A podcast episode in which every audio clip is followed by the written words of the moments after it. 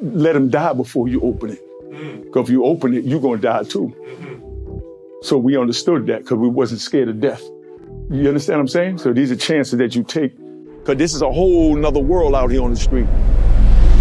That's when I see lights behind me start to flash. I didn't even think, I just hit it. I was driving like my life depended on it. Then I parked the car, hopped out, closed the door, and I started running. And he pulls out a burner, shank, it's like six inches, and he passes it to me. And he goes, Here, that's yours. Don't ever leave the cell block without this. He was the reason I made it out of that place alive.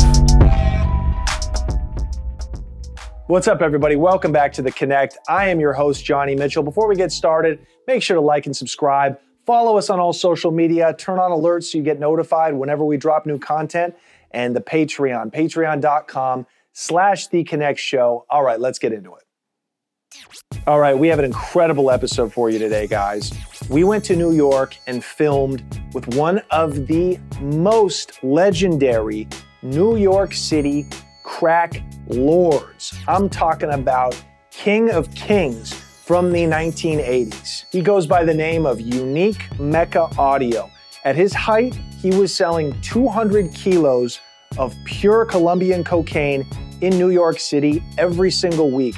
He was, by all accounts, probably the only black drug kingpin of that era to go higher than the Dominicans, who at the time were the ones supplying all of these street level dealers with powder. He got above them and was dealing directly with the Cali cartel, who was shipping their bricks to New York City. He was the first one to receive them.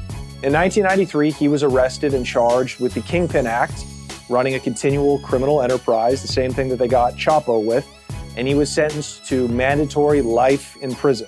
He spent time in some of the biggest, most violent federal penitentiaries in the country. He ran a pretty large scale heroin operation while he was locked up for the first half of his stretch, but he taught himself how to read and write. He studied the law. In 2020, he finally caught a break. He was granted a compassionate release by the judge who sentenced him. And 26 years later, finally, he stepped foot again in New York City as a free man. We spent a week filming with him in New York, where he showed us the streets that made him rich.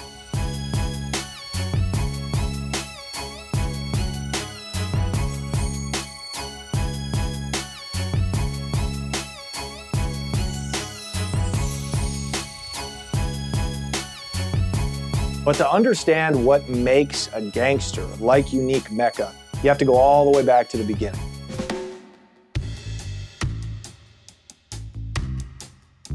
Unique was born Waynesworth Hall on the west side of Kingston, Jamaica in 1964. He grew up close to the infamous neighborhood called Tivoli Gardens, which is the slum that gave birth to Jamaican gangs like the Shower Posse. The Shower Posse is the largest Jamaican gang in the history of the island. They were the armed wing of the Jamaican Labor Party, and if you know anything about the JLP, they were funded and trained by the CIA. And the Shower Posse, besides being drug dealers and large scale drug exporters, they got votes for the Jamaican Labor Party. So on voting day, they made sure that everybody from the west side of Kingston voted for the JLP. And if you voted wrong, according to Unique, you would be killed faster than a rival drug dealer. That's how politics work in Jamaica. The two political parties protect the street gangs and allow them to sell drugs in exchange for those gangs returning them votes.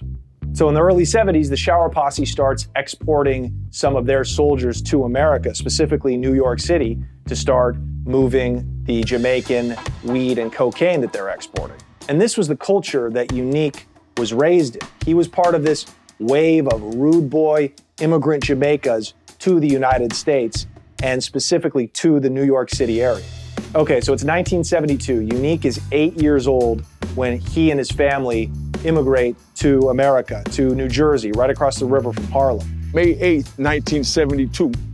And we landed at Kennedy Airport. My family lived over in Hackensack, New Jersey. We lived in a house in Jersey and all that. Yeah. But you know, we was raised from my father. You know, that's the one that's directly um, descended of Marcus Garvey. That's Marcus Garvey's first cousin. So the first thing he taught us is when you go to America, you make sure you take care of your mother. And nobody can't understand the relationship I have with my mother.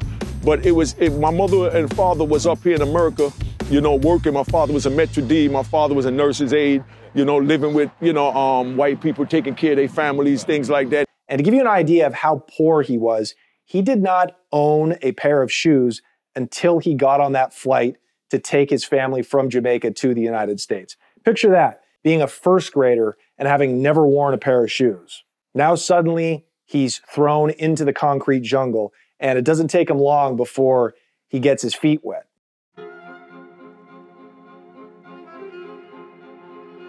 We asked Unique to take us to the exact spot on Schenectady where he used to hustle at. Last time I was here, I left here like 82, 83 is when I left over here on this block. By the time he's 12 years old, Unique is already sneaking off to Schenectady Avenue in Brooklyn, Crown Heights, one of the most dangerous neighborhoods at the time, to hang out with the rude boys and other gangsters that he grew up with back in Jamaica. My family in Jersey, my mother and father didn't know what was going on over here. All they knew was I was coming to visit family members that I knew from, you know, Jamaica that I grew up with, you know what I mean? So I'm out here with the older guys that was like maybe 19, 20. Right. They fresh coming up from Jamaica. They see how the running's going. That's what we call the hustle. You see how the running's going up here. That was like uh, the gully posse. You know what I mean? That's who had this area right here. You know what I mean? From Kingston 16. So that's where I grew up at, you know, and you know, on Wellington Street, you know. So we all came up and they was older than me, but we know their parents from Jamaica. So when I told my mother I was gonna go visit such and such, you know what I mean, over in Brooklyn, she know who they are, but she don't know what their kids are doing on the street. Cause this is a whole nother world out here on the street. This is where he first got his start in the drug game. So they out here, they selling the heroin right in there in the $10 glassine bag. So I come visit them and they be like, yo, I'm getting ready to go to work. You know what I mean? So, you know, I, I, come out with them. I ain't got no gun on me. I ain't got no intentions on selling no drugs. But when I come, I see the customers coming in and the little $10 passing back and forth. That's uh, Buck Dance was right there, you know. Um, and then right here, that's the pool hall on the left with the real estate sign at. And on the right with the Phillips sign, that was the pool, that, that was the uh, social room. You go in, we had like a bar in the back and, you know, everything was in the front. We had a little counter in there. And, you know, all the locals used to come and buy the heroin from us. We had $10 gla- um, glassine bags, or we had, you know, aluminum foil. You rip the aluminum foil, you put a little one, two in it. And, you know, all the Americans and everybody was into heroin back then. We talking about like, you know, 78, 79, you know, all that, like I mentioned with the Studio 54 days. And at this time, there's two different camps of Jamaican immigrants. There's the Rastas, the Rastafarians, who we've seen in popular culture, Bob Marley, dreadlocked Rastas. If a dude walked around with dreads in his hair back then and he wasn't Jamaican, the Rastas would stop him and cut that shit out of his hair right on the street. You know what I mean? That's how vicious it was. Like when the five percenters came out, if they stopped you and asked you today's mathematics and you didn't know today's mathematics and you're saying you're a five percenter, you get what they call a universal beatdown. Well, if you violated the, the, the Rasta community and you wearing dreads in your hair like they, everybody wearing it now, they'll stop you and we call chop off your dread. You know what I'm saying? Like y'all fear, boom, and cut that shit off. Don't disrespect us like that because the Rastas had a, a, a, a good a, a good understanding of right. being upstanding, you know, Jamaican. And they sold bud exclusively, marijuana. The Rastas they had, you know, um, they, they dealt with roots and culture. Like Rastas back then didn't sell cocaine, didn't sell heroin, they didn't touch none of that. They looked at it as poison. They viewed herb, of course, as a way to make money, but more so as a spiritual healing medicine. And they were very content to make a living strictly selling bud. And then the other camp of Jamaicans was everybody else. It was guys like Unique. This was, no disrespect, the grimy part of Jamaica. You know, the dudes, the hungry dudes that come up. But we was the renegades. You understand what I'm saying? That we just we we just came to get it. They were told in the old country by the elders who had come to America, money grows on trees in the United States. And it was just in their culture to get it however it came. It was like this is what we do. You know what I mean? This is how we eat. Like in Jamaica, they tell you that when you go to America, they you could pick money, you could pick money off trees. Like how they got leaves on trees, they tell you it's dollar bills on trees like that. And when we came up, that was the tree. The tree was selling the drugs to get the money because everybody, and I hate using that word because I'm an older, wiser man now, but I'm gonna say majority of the people, you know, from this very neighborhood and all these apartments, all of them got high. Get money by any means necessary to take care of your mom and your family. This is the only guiding principle that Unique and his peers grew up with. So he's a 12 or 13 year old kid, and he's on Schenectady Avenue, and he starts working for one of these Jamaican heroin spots. Oh, I made I made my first drug sale uh, right right here. Matter of fact, you know what I mean? We're selling ten. We're selling what you could call it a line. Right. In in a, in a gram, in a gram you got ten lines. Ten lines add up to a gram. So um, one line is worth ten dollars, and the whole gram is hundred dollars. That's when it was really hundred dollars a gram over here for uh, New York. You get an ounce is 28 grams. So they tell you to take a 10, that means you could put 10 ounces, you know what I mean? Like 28 grams times 10 times on that. So now you take one ounce this big and make it 10 ounces. And then you bagged it up and they call that scramble. You know what I mean? Because meaning it's already cut up, you took it to the table and, you know, whipped it through the strainer and crushed it and you had to go through that a number of times to make sure that the uh, the cut blended in right with it. So that every bit that they sniff or they put in the in the cooker to shoot, you know what I mean, is it, it, it's it's gonna get them high. I was a little nigga, so that was like crumbs they was giving me compared to what they was making. Right. You know what I mean? Right. Like you know, I sit out here with them all night. End of the night, they might give me a G, two G's mm-hmm. just to be here. Right. If they give me my own pack to sell, you know what I mean? I might might bring in five, ten grand. But we talking about this 1980. You know what I mean? Imagine that being a kid who never wore a pair of shoes until he was eight years old. He's now bringing home five, eight, sometimes $10,000 a week in cash. You can't fathom what to even do with that money. You're so young. And that's what Unique was telling us. It, it was so fast and easy, it was like fake to him. I remember the first time I went home with a uh, brown bag full of money, Yeah. you know, back over to Jersey. Me and my brother walked over there to, um, on the other side of the railroad tracks to uh, Benjamin Franklin High School. They had some woods over there, Windsor Road Woods. And, you know, we Jamaicans, so we used to like to walk in the woods. They had ducks and raccoons and possums and, you know, all that type of stuff. So, um, rabbits. So, you know what I mean? I'm just running wild in the woods out in Jersey. So, um, I have my little bag of money and I go back and I'm showing my brother the money. We count the money. You know, rest in peace to my brother. And I'm telling him that, yeah, I was over there. He wasn't with me. But I'm like, yeah, I was over there, man. Um, you know, I made this, but, you know, I don't know how we're to give mommy some. You know what I mean? Because mommy was messed up. She ain't had no, you know, she working as a nurse's aide at the time. So my brother came up with the idea. He, the genius. Rest in peace to uh, Peter. Peter was like, yo, um, we just go to the woods and we come back and we say we found it. So maybe somebody threw it off the train. As crazy as it sounds. But we went back and told mom, I said, Mommy, look what we found. Look what we found. Somebody must have threw it off. He found it by the railroad track and it was $8,000. So my mother looked at the money, you know, she need that. You, you know what I mean? So that sounds good enough. So she went with that and never questioned anymore. Yeah. You know what I mean? What could you possibly buy at 12 or 13 years old? And me and my brother, I never forget, out the 8,000, all we took was $150 and went to a little corner store um, called Digby's. It was a department store. And I was happy with that, just so you could understand that eight grand to me, you know, wasn't chic. I didn't know what I could buy with eight grand. You know, what do you want at 13 for eight grand? And at this same time, Unique is getting introduced to the violence that the Rude Boys have brought over from Jamaica to New York. Delroy Uzi, when he came up, you know what I mean? Um, we used to be hustling over here, and he'll drive by with, with his little rankers in the car. You know, those were the American, you know, Jamaicans. You know what I mean? So like they used to call him Jafakan. When he come, he ran with his bunch of little Jafakans, but they wasn't faking about busting that gun.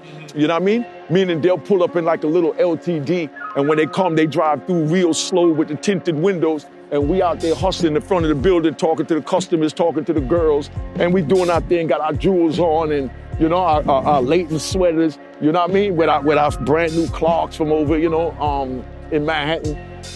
And when he come through, you knew what time it was, you know what I mean? We, I mean, could you imagine a car pulling up and everybody just duck and pull out their gun? You understand what I'm saying? Because this dude was that vicious. You know, the guy got in a shootout before he ever sold his first gram of drugs. I mean, just imagine that. We sitting in front of the building. I'm a kid. I ain't got no gun. I ain't thinking about no gun. I'm not selling no drugs. I'm not thinking about. I don't even know what drugs is. Damn near at the time. But I'm standing out here with my older, you know, family members and my friends from Jamaica, and you know, this car pulls up. Everybody duck, and then they start shooting. Boom, boom, boom. You know what I mean? The car. So now my people start shooting back. You know what I mean? I'm a kid and my first time over here. So when my people start shooting back, you know, I'm ducking to get away from the bullets too. So after he leave, now I hear them talking, man, the, man, the boy just keep coming around here with the fuck we on blood clot, somebody have to kill him and blah, blah, and you know, and everything going on. And I'm like, but hold up. Now, next time they come out, I need my own gun. They can give me a gun. I'm not gonna hide behind y'all. You know, so I'm saying, here, take mine. And they got an extra gun, they give me the gun, and you know what I mean? A couple of hours later, he come back again. Because what he's doing, he's trying to catch us what we call slipping. You understand what I'm saying? So now when he come back, now I got my gun. So when he come back and he start bucking, you know, I, we all start bucking.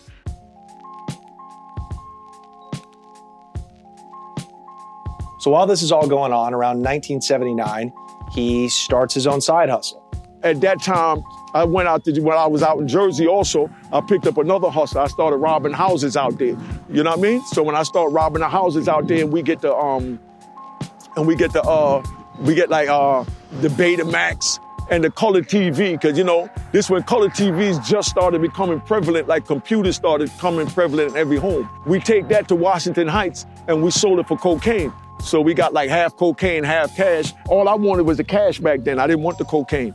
You know what I mean? I just wanted the cash. With my peoples I was with, they was smoking freebase at the time. I get them the coke, you know, that we get, and I take the hundred dollars. So all I'm getting is hundred dollars, and they getting six hundred dollars worth of, you know. But we wasn't selling it then; they was using it.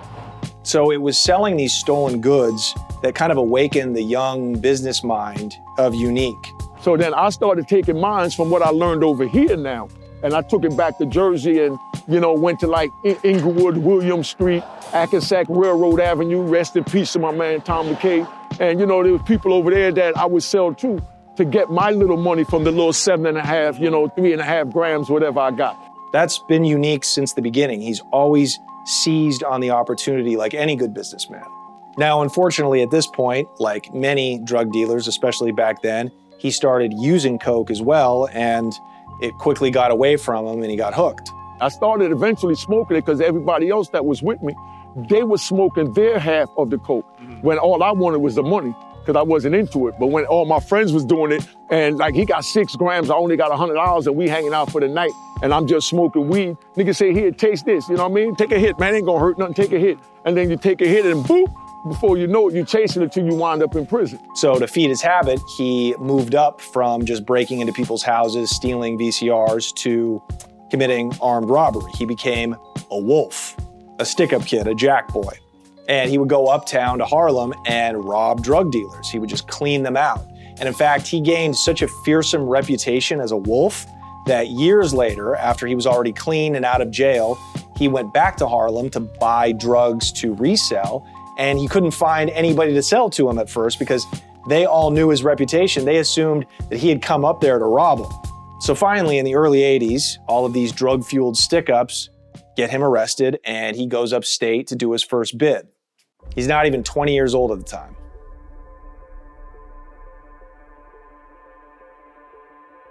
All right, so it's 1980, 81. Unique gets out of prison for the first time, and he goes up to the South Bronx where his older brother has just opened a weed spot. He took us up to the building where they used to have this weed spot,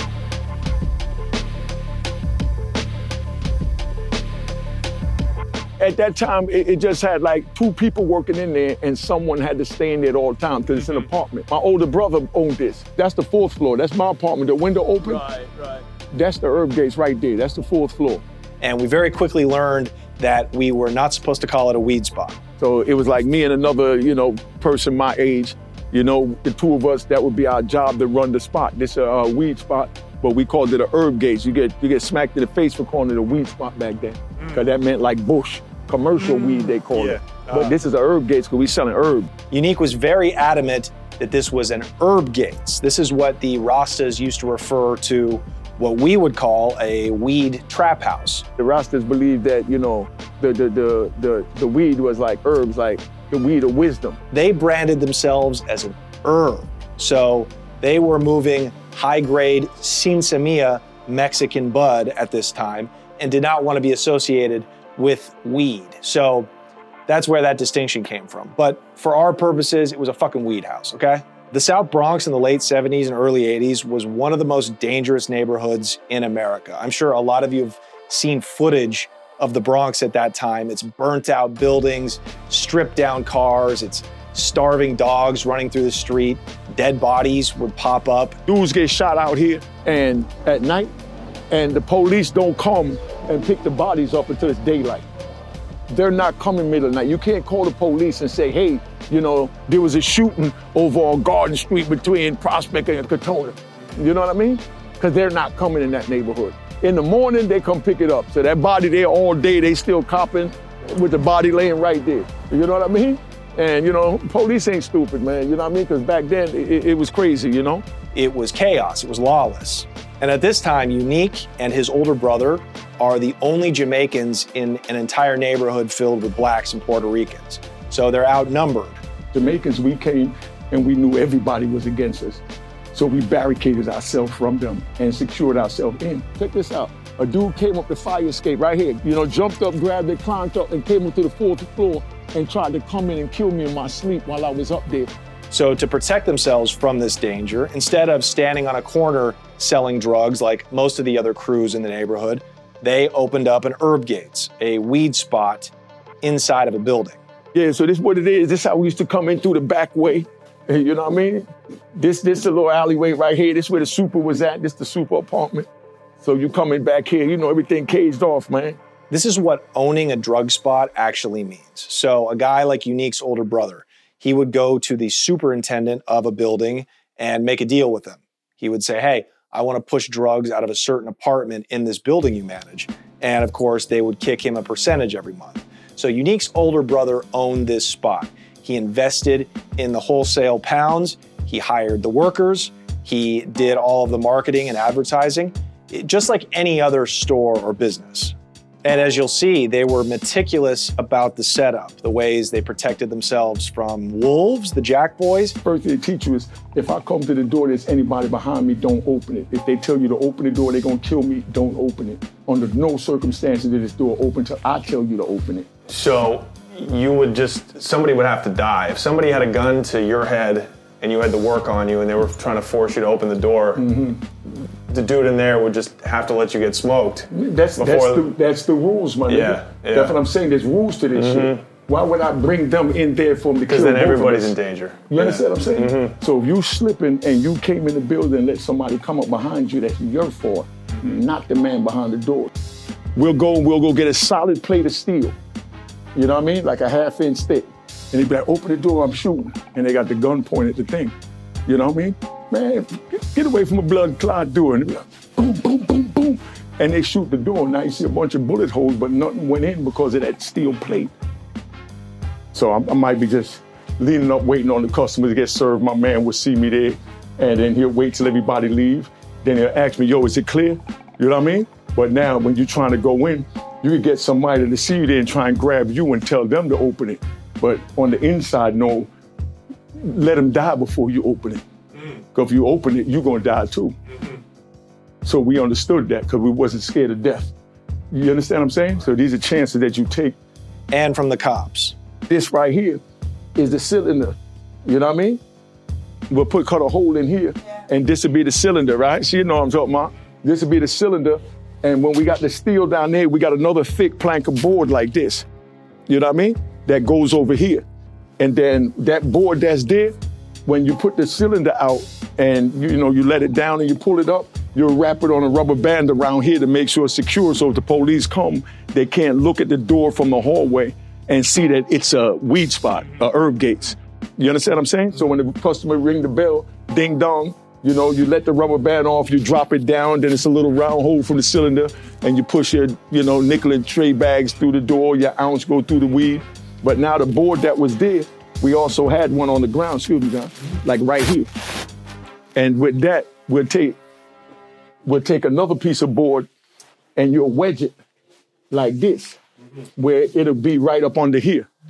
So that if the police come with the barricade and they go to hit it, the board that's over here on the floor, I'm talking about a big like four by eight, you know, like this thick, you know, if they come and hit it, they couldn't get in. So they give you a funny story when they used to come, they couldn't get in the door and they always tried to hit by the locks. But then later on, they found out that it was best to hit by the hinges. One of Unique's jobs, besides actually working in the spot, was as a runner. So his brother would send him to the re-up, the connect, with a backpack on, and he would come back with it full of pounds of weed with the re-up.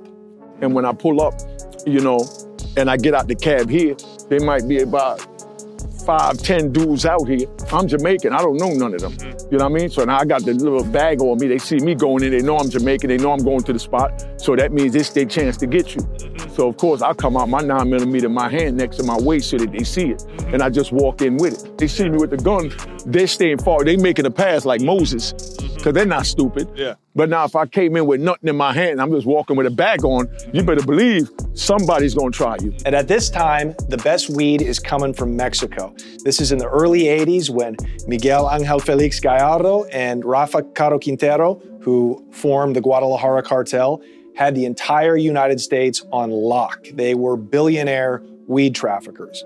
And this is what Unique and his older brother were pushing at their Herbgate spot. It was Mexican bud. We was getting the weed from like the, the Mexicans, the Jamaican weed, and Mexican weed was big back then. Yeah. You know, Arizona was slowly coming in, mm-hmm. you know, to play. But it was really like the Mexicans had it because they the ones bringing in the, you know, the cocaine and they was bringing in weed at the same time. You, you, I get a quarter pound for a hundred, so like four hundred dollars for a pound. Mm-hmm. You know what I mean? Mm-hmm. For some good weed that was selling in, in a spot like this, Yeah. or like four hundred a pound. You're talking about you know, the Thai stick and the, and you know the Buddha and the ganja and all that. That was being sold like uh, that was like seven, eight hundred a pound. You know, They had a couple methods of marketing the spot to clientele. And once they got the customers in there, because they had good Mexican bud, that's how they kept them coming back. First thing you do is you get you get some cards mm-hmm. and you you know you, and you get a card and you might put a weed plant on it or whatever you put on it. You might even put a lock on it or a rec- make it look like a record store. Mm-hmm. But when you meet people, you know, like her walking down the street, you'll say, hey, you know what I mean? We got a um, Herb Gates over there on 730 Garden Street. Check us out. Here go the address. But don't they're not going to worry about what else is on the card. Mm-hmm. All they're worrying about is the address, and we're telling them that it's a weed spot. So once they come up and get it, they go back to their neighborhood and they're gonna tell their friends, oh, they got that killer weed over there at 730, and it spreads word of mouth. We don't have social media. Mm-hmm. And as it turned out, this method worked. There would literally be a line from the first floor to the fourth floor of people waiting to go to Waiting cop, to cop. all day. You know what I mean? And on the weekends, it was bananas. You didn't get a chance to sleep. I know we was making about 20,000 a night. You know what I mean? That's just selling, you know, nickel and tray bags of weed and, and half ounce and ounces. So to put some of what he's saying in perspective, like Unique, uh, you know, he doesn't. He plays down how much weight he used to move. You know, twenty thousand dollars a week is what I would do moving packs across the country, right? Wholesale, uh, risking Fed time. He was doing that in nickel and dimes every night out of this spot. And this is one weed store out of who the fuck knows how many. That's the kind of drug traffic that was moving through the Bronx back in the day. Wild. A tenant actually let us into her apartment so Unique could show us how the spot worked and how they would escape on the rare occasions that the cops did come. We look out the window right there, and where we going is upstairs. But you know, when the police come, this way you run. You know what I mean?